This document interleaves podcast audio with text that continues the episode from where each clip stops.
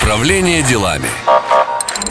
Всем привет! В эфире программа «Управление делами». Я ее ведущий Айнур Зинатулин. И каждую неделю ко мне приходят интересные гости, успешные люди, предприниматели, эксперты в своем деле. И делятся не только опытом, но и секретами успеха. И сегодня у меня в гостях Ирина Попова, основатель консалтинговой компании по развитию бизнеса. Ирина, здравствуйте. Всем привет! Очень И- рада всех слышать. И сегодня мы поговорим о карьерной траектории топ-менеджеров, об особом алгоритме востребованности и конкуренции среди управленцев, раскрываем основные компетенции и изучаем рынок. Вот, Ирина, расскажите, вот какие сегодня должны быть руководители, а какие востребованы руководители?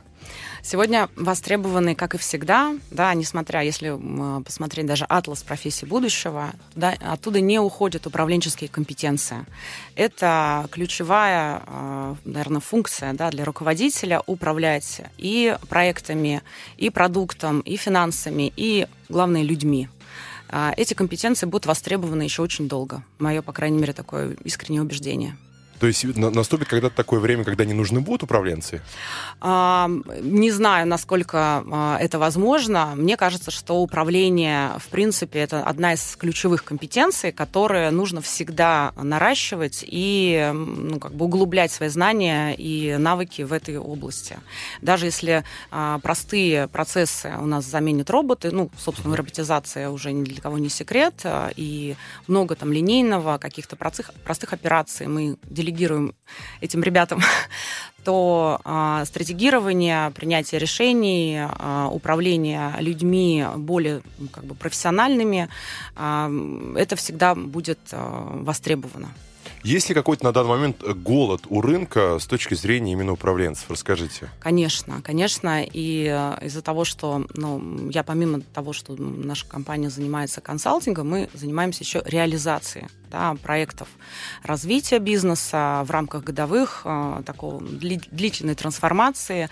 И успех э, э, этой трансформации зависит не только от того, как правильно мы сделали архитектуру программного решения, или какие технологии мы подобрали, или экспертизу с рынка.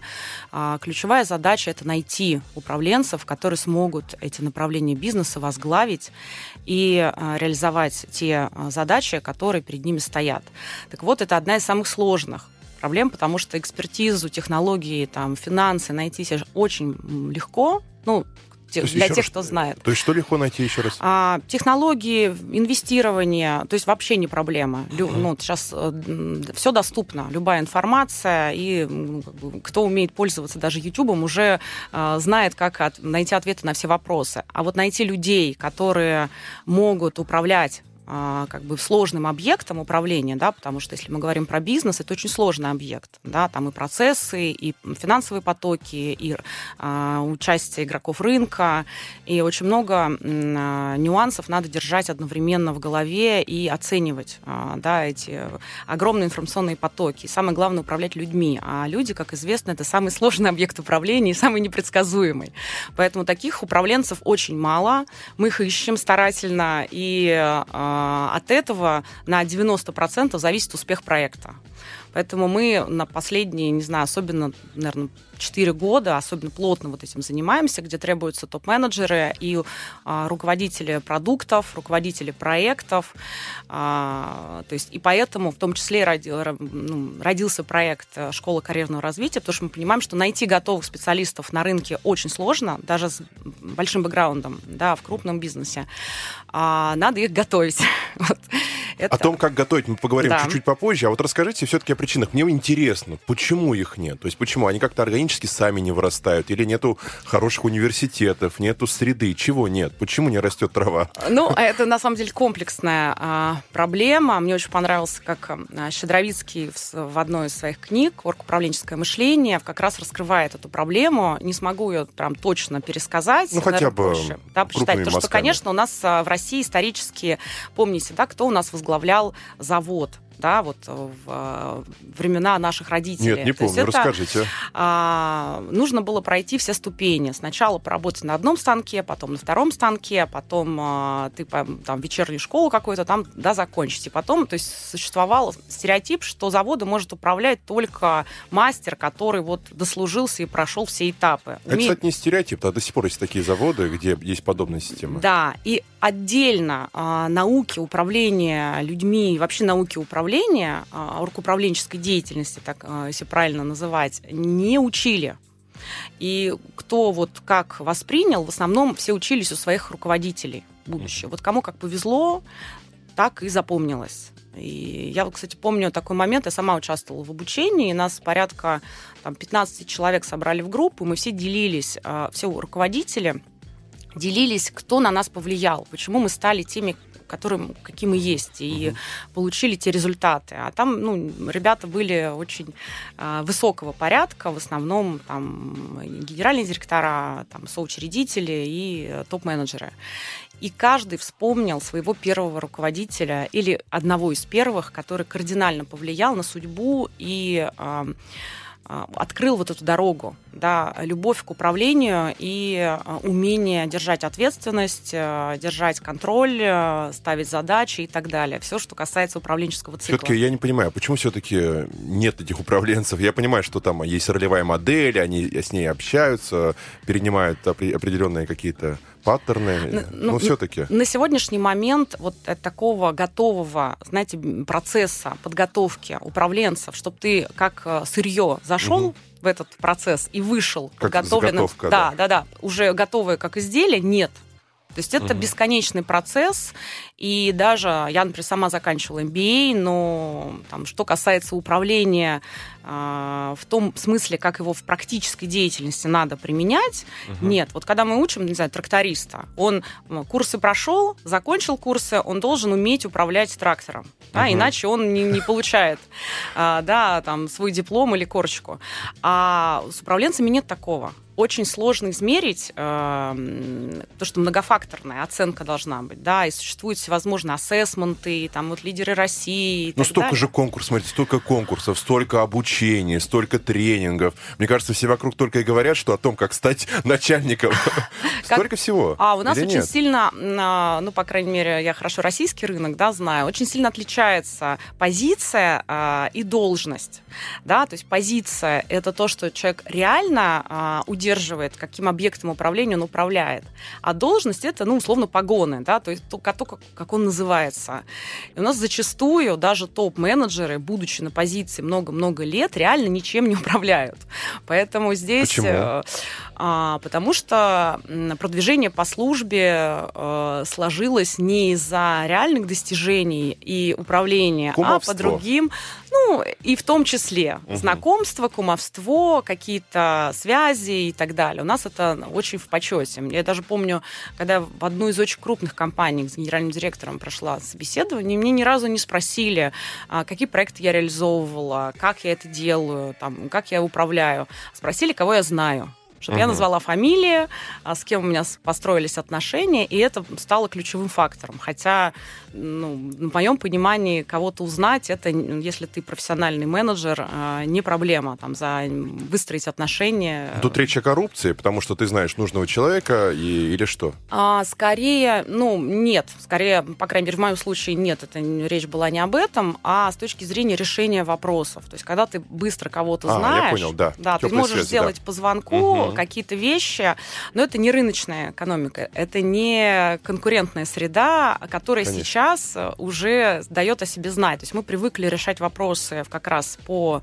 А, когда, да, когда высокая рентабельность, можно себе позволить не как бы не заморачиваться над э, продуктом, над процессом, не обслуживать клиента и ни с кем не конкурировать. А сейчас какие тренды? Сейчас? Вот. А вот сейчас, а, с одной стороны, я понимаю, что становится непросто многим компаниям, а с другой стороны, а, вы, наверное, тоже слышали, что сейчас весь рынок говорит о клиентоцентричности, о продуктовом да. подходе, о управлении продуктом. То есть пришло, по крайней мере, приходит понимание, то, что если э, плохо работать с клиентом, если не интересоваться, что ему надо, если не следить за его манерой потребления и так далее, то хороший продукт не сделать и, соответственно, доход не получить.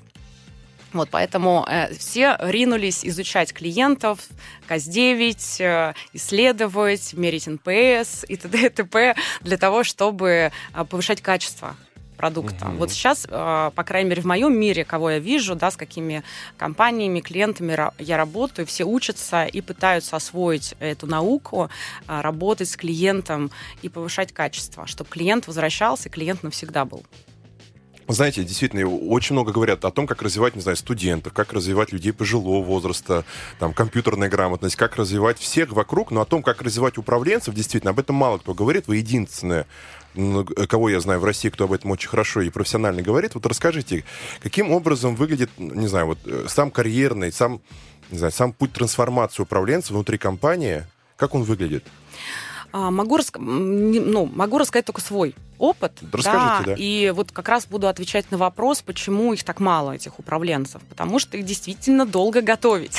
Это не быстрый процесс. Я как раз нахожусь сейчас в а, обдумывании и в проектировании одного из новых проектов, как вот сделать этот бизнес-процесс, куда входит сырье и выходит э, готовая деталь угу. да, из заготовки, как делать этого управленца как можно быстрее. Потому что пока этот процесс занимает годы.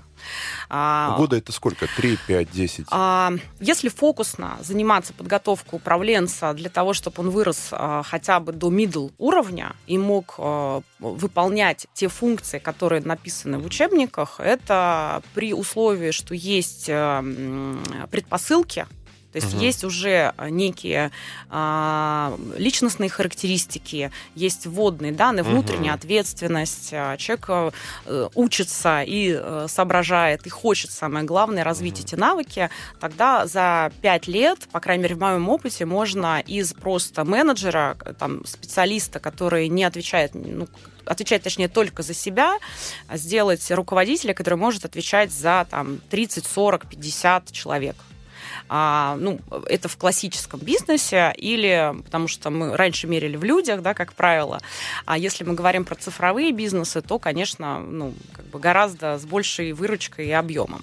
Я фокусно просто занималась этим выращиванием, так да. скажем, да, формировала некий инкубатор. Вот о том, да? как выращивать вот этих птенцов в больших, сильных, э, как сказать, не птенцов, а... Управленцев. Управленцев, да. Э, мы поговорим о этой технологии чуть-чуть попозже. Вот расскажите подробнее о заготовке. То есть должна быть какая-то определенная заготовка. То есть человек должен обладать определенными характеристиками, человеческими, не знаю, там, эм, эмпатией. Вот расскажите. Ну, а, обычно, если мы говорим про структуру, а, даже там на собеседовании или при ассессмент-центрах а, я всегда смотрю на такие три больших блока. А, это личностные характеристики, это та вводная, которая очень сложно поменять. Она практически не, неизменна. Что там да? внутри? Внутри личностных характеристик а, это уровень, скорость освоения материала, любого, угу. да, как человек его переваривает и как потом выдает. Это структура речи, да, это, в принципе, общий уровень развития эрудированность, э, которая слышна тоже в речи обычно, да, бывает, если правильно ну, слушать. Ну что, например, он говорит слово модельштамп или что? А, наверное, он а, правильно слышит вопросы и точечно на них отвечает, не уплывая в стороны. Да, mm. Это тоже такой важный момент, на который это я обращаю внимание. Да. Это умение м, обосновать свою позицию, а, и представить аргументы, которые будут понятны слушателю, ну, там, оппоненту.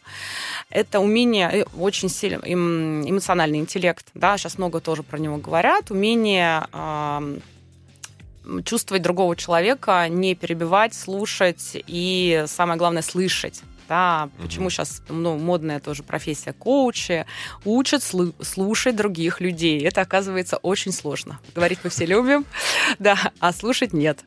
Вот. И э, такая, наверное, внутренняя ответственность я стараюсь по-разному ее очень проверять, исходя из опыта, потому что даже у детей уже видно, как кто воспринимает эту ответственность. Для кого-то это тяжелая ноша, а кому-то это очень нравится. Вот прийти вовремя на собеседование – это внутренняя ответственность? Конечно, но опять, э, это один из факторов, но а, тут же много исключений. Да? Здесь вообще человек такое сложное существо. Надо, угу. Нет, а, допустим, из 20 параметров очень редко попадет 20. Да? Всегда есть там 10 плюсов, 10 минусов, и из них надо выбирать а, под конкретную задачу. Есть, да, угу. так как мы автомобиль себе подбираем под конкретную задачу, что мы от него хотим, да, их очень много разных, они все хорошие, да, но в зависимости от того, мы хотим, э, не знаю, там, по бездорожью ездить или по идеальной трассе зеркальной, да, на хайвее, э, друг, друг, другую машину мы выбираем. Да. Точно так же и здесь. В зависимости от того, какая у нас задача по бизнесу, какой объект управления, сколько людей, а, какая скорость изменений. Мы хотим удержать или изменить ситуацию кардинально. От этого формируется профиль компетенций, да, и если, например, внутренне, вот я по себе даже знаю, у меня внутренний э, высокий уровень требований к себе, к людям и так далее. Соответственно, такие люди... Да, да, да, спасибо. Такие люди а, а, склонны к изменениям. То есть мы приходим в какую-то ситуацию, и мы не подстраиваемся под нее, а стараемся выстроить ее таким образом, угу. чтобы она была логична. У нас внутренняя потребность в оптимизации процессов. То есть, если мы видим, что кто-то делает 10 раз одно и то же, дублирование каких-то процессов или ненужные действия, у нас внутренняя потребность это изменить упростить ситуацию, подсказать, как это сделать можно по-другому. А я правильно понимаю, что вот подобные люди, им будет очень тяжело в таких устоявшихся компаниях, где все прописано и где ничего не меняй, главное, поддержи то, что есть. Да, да. Они, да. А, но сейчас таких компаний все меньше и меньше, потому что угу. даже очень крупный бизнес и государственные компании вынуждены меняться. Поэтому угу. сейчас речь идет о цифровых трансформациях, их и так далее. Мы об этом обязательно да. поговорим. Вот расскажите, как, вот, вот как вы конкретно выращивали управленцев? Как вот расскажите про ваш инкубатор?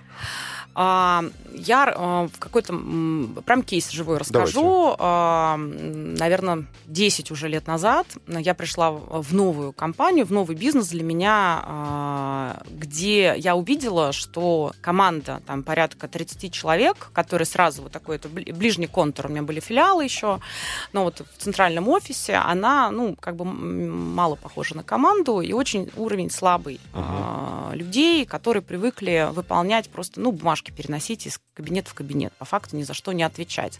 А задачи, которые мне были поставлены а, при собеседовании, что мне надо там сделать раз, два, три, четыре, пять, я поняла, что у меня картинка не складывается никак. Вот с этими людьми я точно не смогу это сделать э, вот совершенно точно. Но при этом а, классический метод там, подбора, вот, а, классической кадровой службы подразумевал, что я их буду менять 10 лет и вряд ну, ли конечно, поменяю. Да. Поэтому я предложила сделать такой мини-ассессмент-центр, куда мы э, расширили воронку кандидатов не из отрасли, вообще из, по определенному профилю. Я обучила рекрутеров, э, как правильно собрать там 20-30 человек в одном месте на такой тренинговый формат, где э, в в режиме неких испытаний, ну, небольших, там, да, какие-то кейсы давались, диалоги и так далее, мы проверим уровень, буквально три компетенции. Коммуникативные навыки, как человек умеет общаться, слушать, разговаривать и приятельного в общении. Mm-hmm. Базовый, ну, просто внешний вид с точки зрения, чтобы его можно было пускать клиентам, да, и не, не, это, не, не переживать за имидж компании и характер. Вот в, ну, в, а, в это слово я включила, а, насколько человек добивается своей цели, насколько не сдается и насколько а, рьяно хочет достичь результата. Насколько субъективны эти параметры? По них же можно всех кого угодно уволить и всех кого угодно принять. Ну, это был, это был фильтр на входе, угу. да, и были продуманы определенные задачи, там их было порядка пяти, а, и после каждого испытания был отсев. В принципе, многие ассессмент-центры устроены таким образом. Они просто могут длиться несколько месяцев, а можно сделать такой экспресс-формат за один день. И по результатам этого испытания а, мы набрали а, буквально там 4-5 я не помню, ну, их несколько раз мы повторяли, то есть таким образом я сформировала новую команду, я просто, чтобы вы понимали, это уровень зарплат 35 тысяч рублей, это прям вот самый-самый... Это? Ну, это 10 лет назад, конечно, но все равно, то есть сейчас бы это, может быть, там 50-60, ну, то есть не сильно изменилось бы. То есть это ребята прям вот совсем, кто-то в связном что-то продавал, кто-то угу. еще что-то, то есть они вообще ничего не знали, угу. но при этом у них, они были заготовками. Угу. Понимаете? Да, понимаю. Да, и у них был потенциал. А, и личностные характеристики, и характер, амбиции, то есть их, из них можно было лепить. И а, с ними проводилась определенная работа с точки зрения обучения продукту, обучения работы с клиентами, как проводить правильно переговоры, как готовиться к встречам, как контролировать результаты встреч, потому что там были B2B продажи с очень серьезными а, топ-менеджерами других компаний, а, что такое бизнес, как его надо изучать, как сверху вниз изучать партнера. То есть какие-то такие вещи мы изучали-изучали, но после того, как человек понимал структуру бизнеса и а, кто ему нужен из а, сотрудников, дальше я давала в управление одного человека. Говорю, вот mm-hmm. тебе первый подопытный, простите.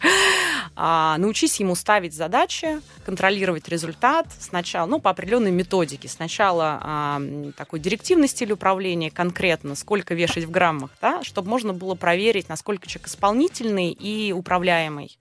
Дальше а, постепенно уровень задач усложнять и переходить на такой, ну, как бы на более а, тренерский формат управления, когда раз в неделю совещание, команда собирается, собирается, а, э, такие короткие спринты, кто угу. что делает, какая цель за неделю. Через неделю встречаемся, каждый рассказывает, э, что принес, как говорится, в клювике. Сколько напродал, сколько встреч провел, сколько с рынка информации узнал, для того, чтобы все обменялись.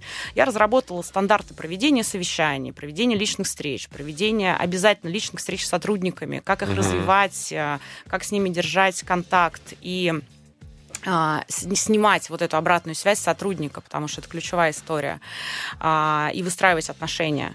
И постепенно-постепенно у этих ребят там 2, 3, 4, 5, и как бы так понеслась. Потом эти люди стали уже начальниками, вот началь, начальниками отделов, потом угу. начальники управлений, в управлении там 4-5 отделов уже было. И постепенно вот эти ребята сейчас э, являются топ-менеджерами очень крупных компаний, которые там у них и 500, и 600 человек в подчинении, там с очень, с очень высокими зарплатами. Недавно с одной из них кофе пили, встречались, и мы смеш... Ну, смеялись, что с 35 тысяч у него зарплата выросла до 700.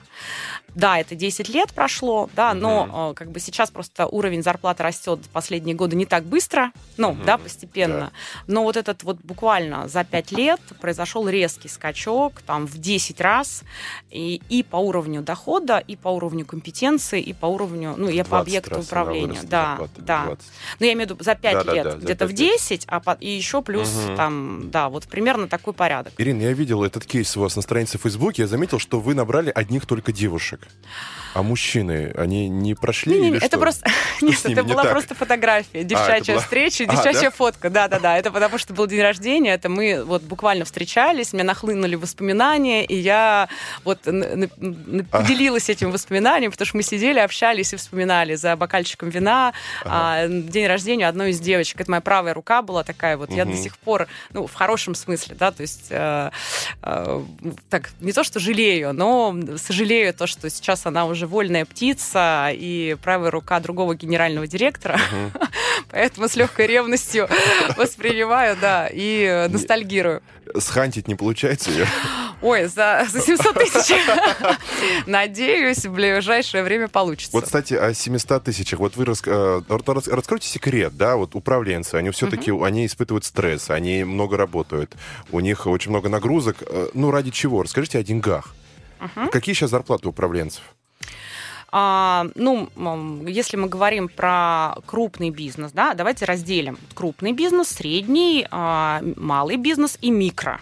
Вот это четыре категории. Угу. Да, то есть если у крупного бизнеса это там от миллиона и выше, угу. ну там 700, 800, средний бизнес там немножко поменьше, вот, ну, так, да. да, в пропорции, то у микробизнеса а, как бы я иногда слышу ожидания, чтобы человек был там управлял всей компанией достигал суперрезультатов там за 150 или там за 120 да, потому что ну, здесь надо смотреть пропорцию от выручки и от дохода, который угу. управленец э, Но все это цены достигает. в Москве, верно? Я же правильно понимаю? А, в регионах, регионах тоже, потому что сейчас с удаленкой на самом деле э, размазалась вот эта история, угу. и я, например, очень многих управленцев на удаленке из региона чуть-чуть экономлю, но не сильно, угу. порядка там 10-20% разницы. Да, вот мы пообещали в этой части поговорить о том, как действовать, если ты выбыл из обоймы, если ты очень долгое время был генеральным директором, потом тебя уволили, и вот ты вот стоишь на холоде, на морозе, никому не нужен. Что делать?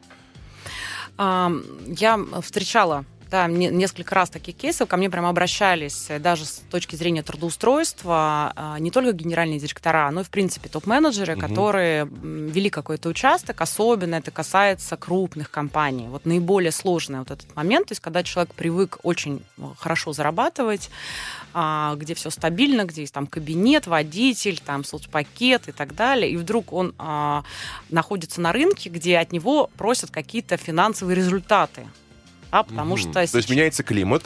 Меняется да? климат, и сейчас за процесс уже нет возможности платить да, за то, что ты его просто поддерживаешь или выполняешь какую-то политическую функцию. Сейчас владельцы бизнесов, ну, те, кто выжили, угу. считают, а сколько ты денег мне принесешь своими компетенциями, своей командой, своими навыками. Угу. А, вот у меня было, не знаю, 100 рублей, я хочу, чтобы было 200. Вот тогда я тебе готов там 10-15% от, ебеды а, тебе выложить в качестве бонусов, например, или там в качестве фонда там, оплаты и так далее. Вот к этому многие не готовы.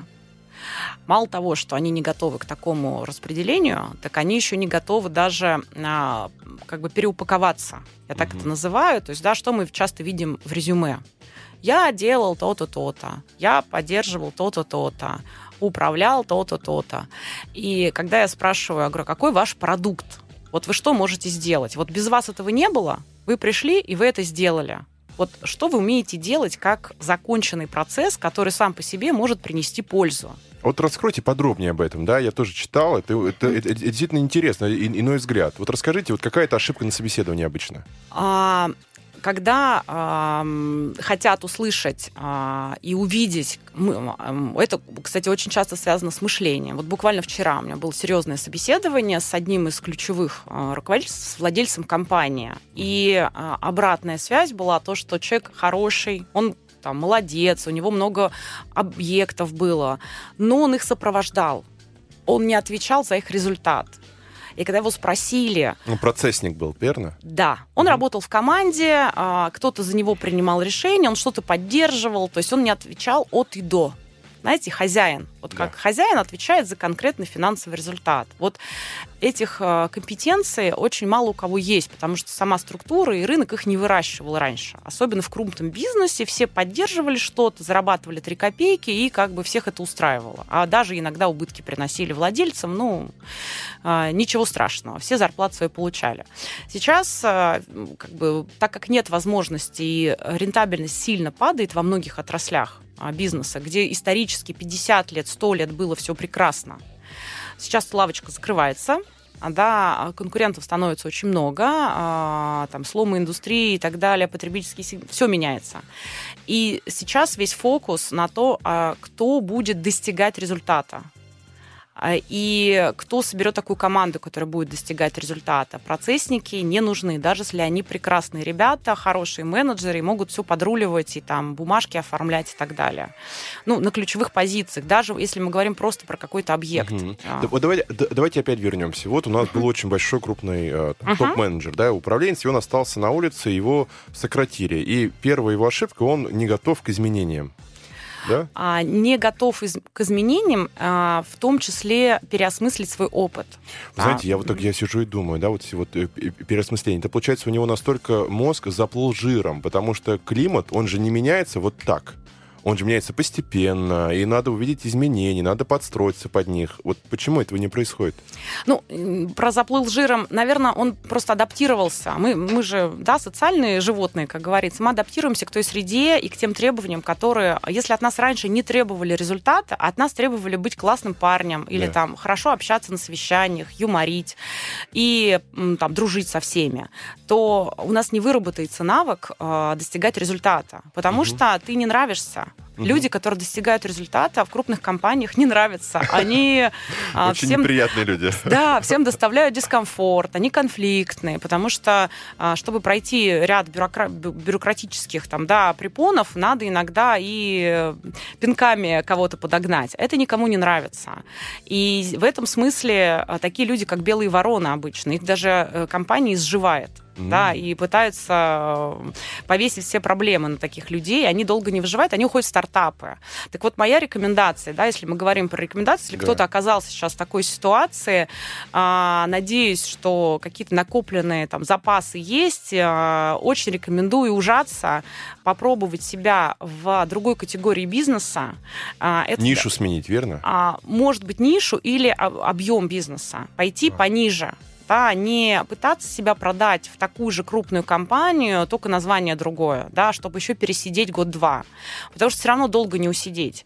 Пока есть еще мозги, да, возраст, еще юность, э, есть возможность учиться. Так вот, самое крутое обучение и самое экстремальное – это в стартапе, либо в малом-среднем бизнесе, когда надо взять какой-то проект угу. и сделать его от и до да, возможно опуститься в деньгах, возможно а, часть дохода переложить на бонусы, ну, по, по результатам, но при этом научиться а, как бы в полях нюхать, э, как говорится, рынок, знать своего клиента, а, рулить продуктом, делать что-то руками самому, это, конечно, экстремальное обучение, но оно дает такой потом эффект, что вот такие руководители, которые умеют э, сами сделать какую-то Excel-табличку, аналитику, сами посмотреть рынок, проанализировать, сами составить какой-то текст или еще что-то, то есть у них э, мозги э, работают во всех направлениях. Это как вторая молодость. Да, это действительно дает вторую молодость. Я просто сама пережила этот момент, когда после топ-позиции, когда я уже забыла, э, у меня команда аналитиков, команда маркетологов, команда тех, команда всех, я только раздавала задачи, рулила руками,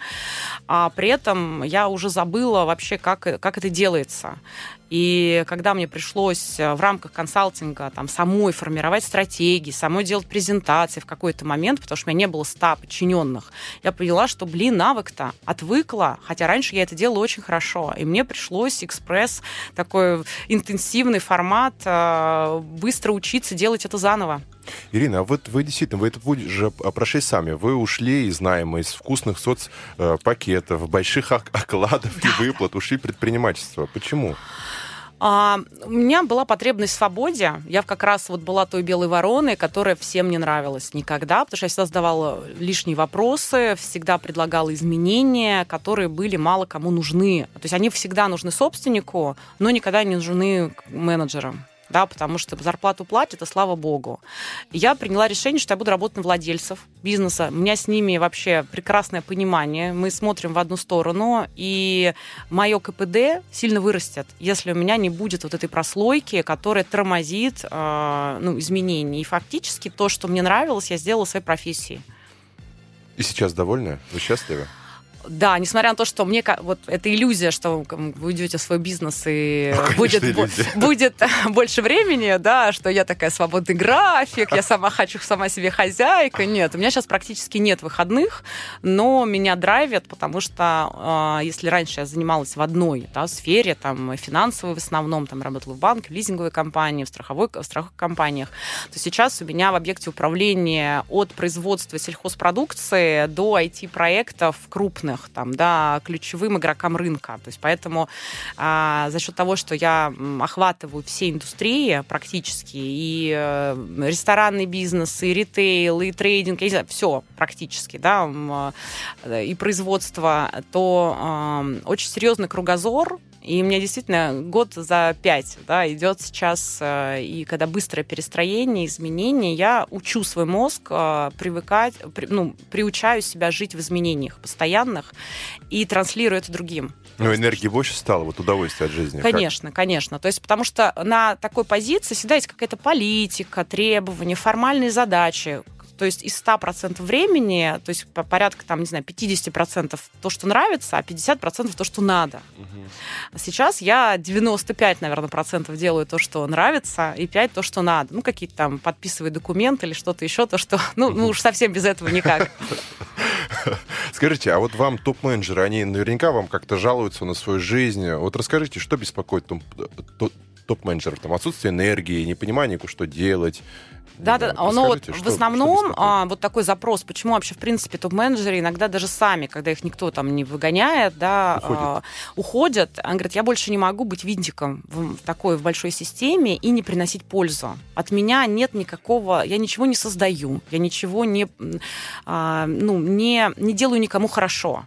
Да, я делаю какую-то ненужную никому работу, которая не приносит денег ни собственнику, никому, и мы э, как бы занимаемся бесконечными обсуждениями и тратой времени, а жизнь заканчивается. Вот особенно после 35 где-то, да, такие mm. мысли ко многим приходят из серьезных очень компаний, которые там у всех на слуху, не буду называть названия, ко мне многие обращаются, что, Ирина, можете меня куда-то пристроить, потому что я готов там даже в два раза там снижаться, мне хочется приносить пользу, мне хочется что-то делать, классное, чтобы мне нравилось, и чтобы это было интересно клиенту, рынку, чтобы денег приносило, и что что-то менять, да, почему сейчас такой тренд на благотворительность, на экологичные всякие проекты, да, там, а, потому что у людей возникла потребность не просто зарабатывать деньги, а зарабатывать их с удовольствием. Это сколько лет? Это, это, это пандемия? Что это?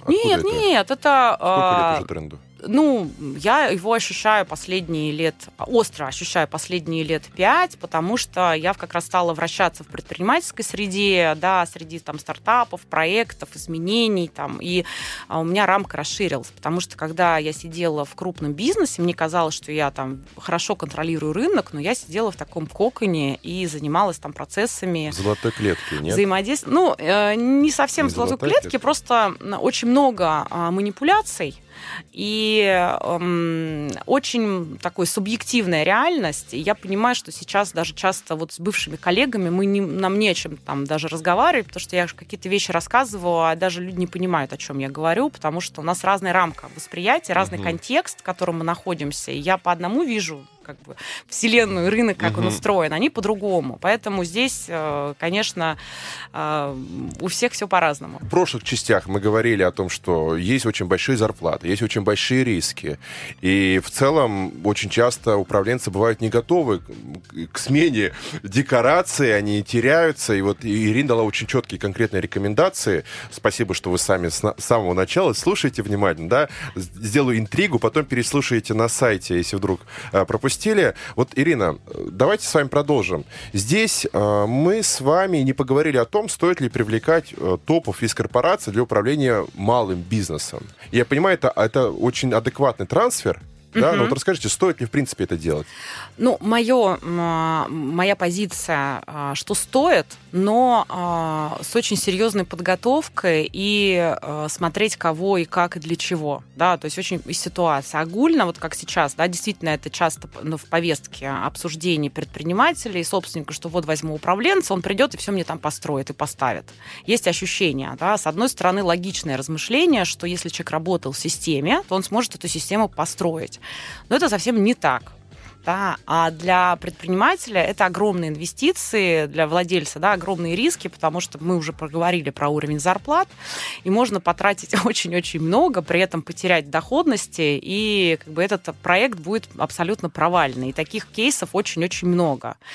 А вот у меня тоже сейчас вот прям буквально две недели назад уволили генерального директора с окладом миллион двести, который еще и плюс э, помимо своего оклада, всех взносов и так далее, вынес э, из компании тоже, ну, как бы... Базу, что ли?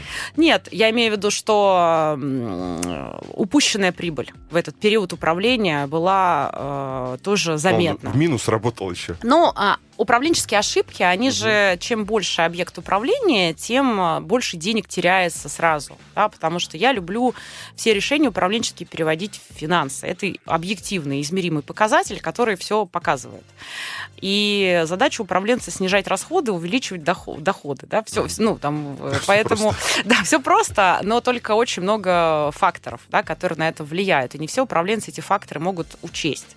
Вот, поэтому я подробно раскрыла эту тему в своей статье статье можно на Фейсбуке или на сайте там прочитать там прям конкретные кейсы, почему.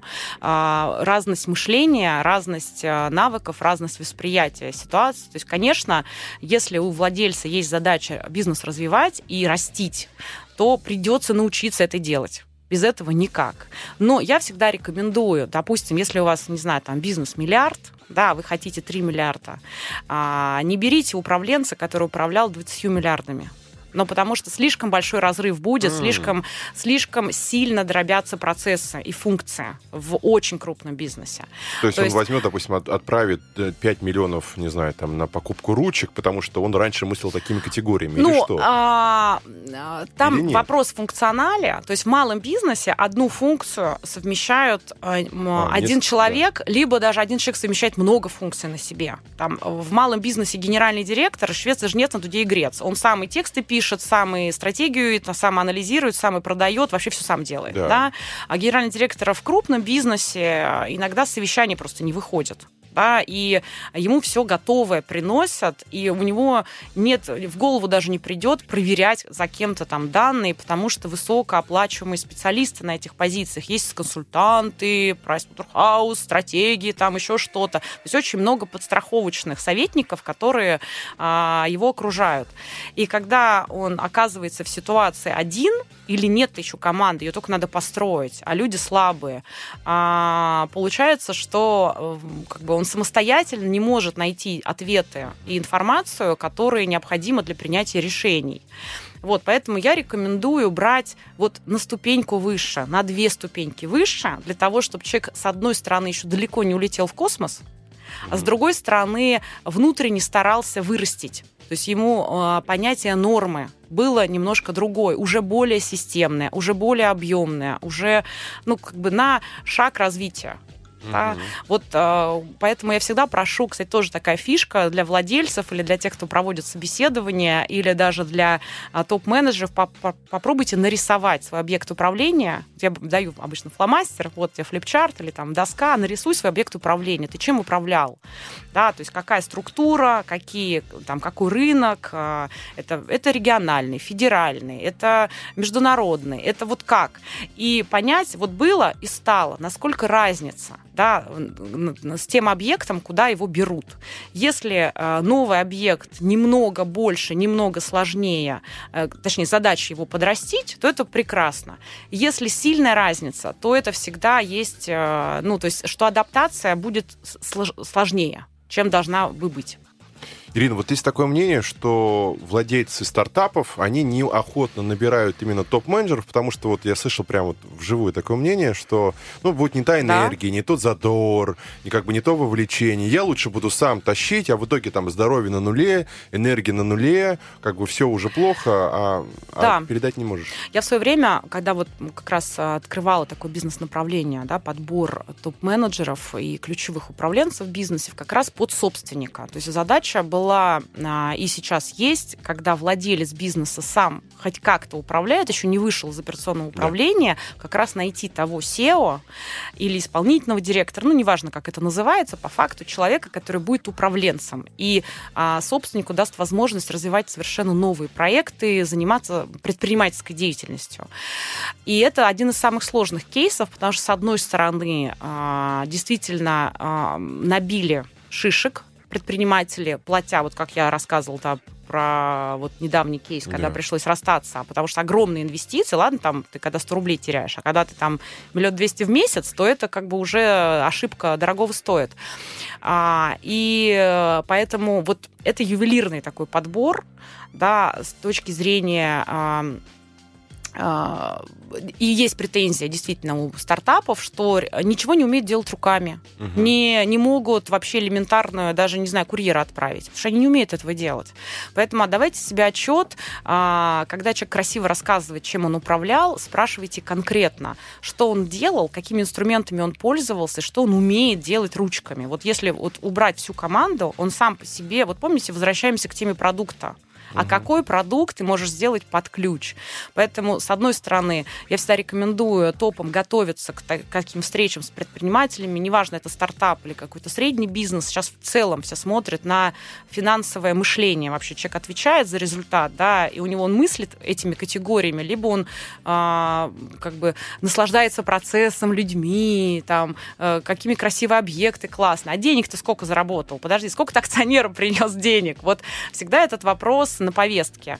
И э, что конкретно я умею, а что я не умею. Никогда не обманывать на встречах, потому что это такая фатальная, может быть, ошибка. А для владельца а, не смотреть на резюме, на красивые росписи, да, а предметно уточнять, что человек умеет прям делать какой его продукт. Я иногда даже, вот тоже поделюсь своим лайфхак, лайфхаком, спрашиваю, говорю, представьте, что у вас вот весь накопленный опыт. Я вообще не смотрю резюме, ну, практически там, да, потому что все пишут там всякие небылицы очень часто, вот, красиво упакованные, еще не, не собой, кстати, да, сейчас тоже много консультантов на эту тему, поэтому я говорю, представьте, что вот у вас там, не знаю, 15-20 лет управленческий опыт, вот вы э, набили шишек, у вас были там разные истории, вот, и вы собрали свой мешочек компетенций, своих продуктов, которые вот вы можете присвоить. Они уже присвоены вами. Вы этот мешочек ценностей несете с собой, вы пришли на рынок вакансий, и вы раскрываете его и торгуете, да? Почем помидоры хорошие? Вот представьте, что вы его продаете. Во-первых, для кого он ценен может быть? Кому ваши продукты будут нужны? А, и что вы такого умеете ценного делать по сравнению с другими? Что вы делаете лучше? И обычно этот вопрос ставит в ступор. Потому что вот нет, не было этой рефлексии опыта и подготовки да, а, к даже к таким переговорам. Но когда удается это прояснить, человек совершенно, мы полностью переписывается резюме, полностью вообще, и полностью другая подача и стратегия поиска, куда я вообще могу пойти и кому я могу быть нужен. Потому что на каждый товар свой купец. Главное его правильно определить. И вот о том, как пройти правильно собеседование, вот дайте, не знаю, несколько, там, три лайфхака о том, как правильно управленцу пройти, э, пройти собеседование. А, первое, лайфхак, это обязательно подготовка, про которую я говорила, да, перевести свой опыт а, в продукты и в результаты, которые вы при любых других вводных можете достигать, и вы в этом уверены. Mm-hmm. С аргументацией почему. Да? А, то есть вас покупают, что вы продаете определите. Конечно, изу... и в том числе в рамках подготовки изучения того, кто покупает и почему вы можете быть ему нужны. Почему он меняет гендиректора? Почему? Наверное, не от хорошей жизни. Да? Да. И что он хочет? Да, конечно, исследования компании, индустрии, рынка – это ну, база. Если управленец приходит на встречу, не понимая вообще, чем компания занимается, это двойка и, и выговор. Первое, всегда подготовка. От нее зависит э, ну, 90% успеха. Первая подготовка дальше. Вторая история – откровенность. А, не набрасывать пыль, не, потому что предприниматели, владельцы обычно очень хорошие психологи и видят вот э, фальш да. сразу. И если вы что-то не негативный опыт, это тоже классный опыт. У многих, кстати, предпринимателей есть такая история, что они не хотят э, ну, как бы успешных успехов, говорят, потому что только негативный опыт реально учит человека. Он больше так никогда не сделает, потому что его судьба научила. Поэтому не стесняйтесь, рассказывайте и свои факапы, как говорится, и успехи, которые, ну, всегда отличаете, что вы сделали в команде, а что вы сделали сами, потому что на это тоже обращают внимание. Короче, откровенность, откровенность. правдивая Конечно, уголовные дела были. Правду рассказывать, говорит. потому что ну все сейчас проверяется. Угу. Конечно, любого управленца нормальная компания проверяет всю его историю. А и... я знаю, что вот управленцы прям тоже такой, ну практически кейс, да, о том, что про него есть неприятности в интернете. И там ага. пишут, вот он плохой и так далее. И он стесняется и боится идти на собеседование, потому что он боится, что, что про него это прочтут. Получается, его стратегия какая? Рассказать, вот да, есть, да, Конечно. Было. А что сейчас уже ничего не скроешь, да, угу. вообще. Ну просто можно по-разному это обосновать. И, конечно, ну опять же, помните про купца, кому это может быть неинтересно.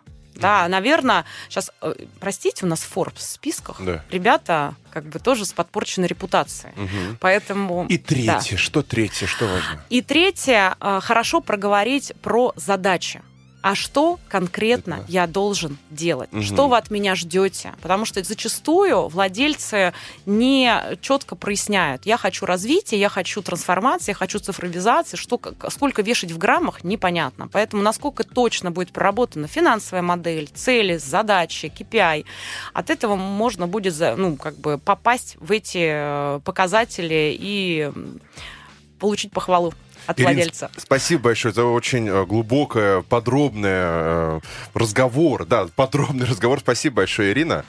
Будем рады видеть вас снова. Мы много что не успели, надо продолжить. Спасибо большое, с удовольствием присоединюсь. У меня сегодня в гостях была Ирина Попова, основатель консалтинговой компании по развитию бизнеса. И в эфире Айнур Зинатурин и программа управления делами. До встречи. Управление делами.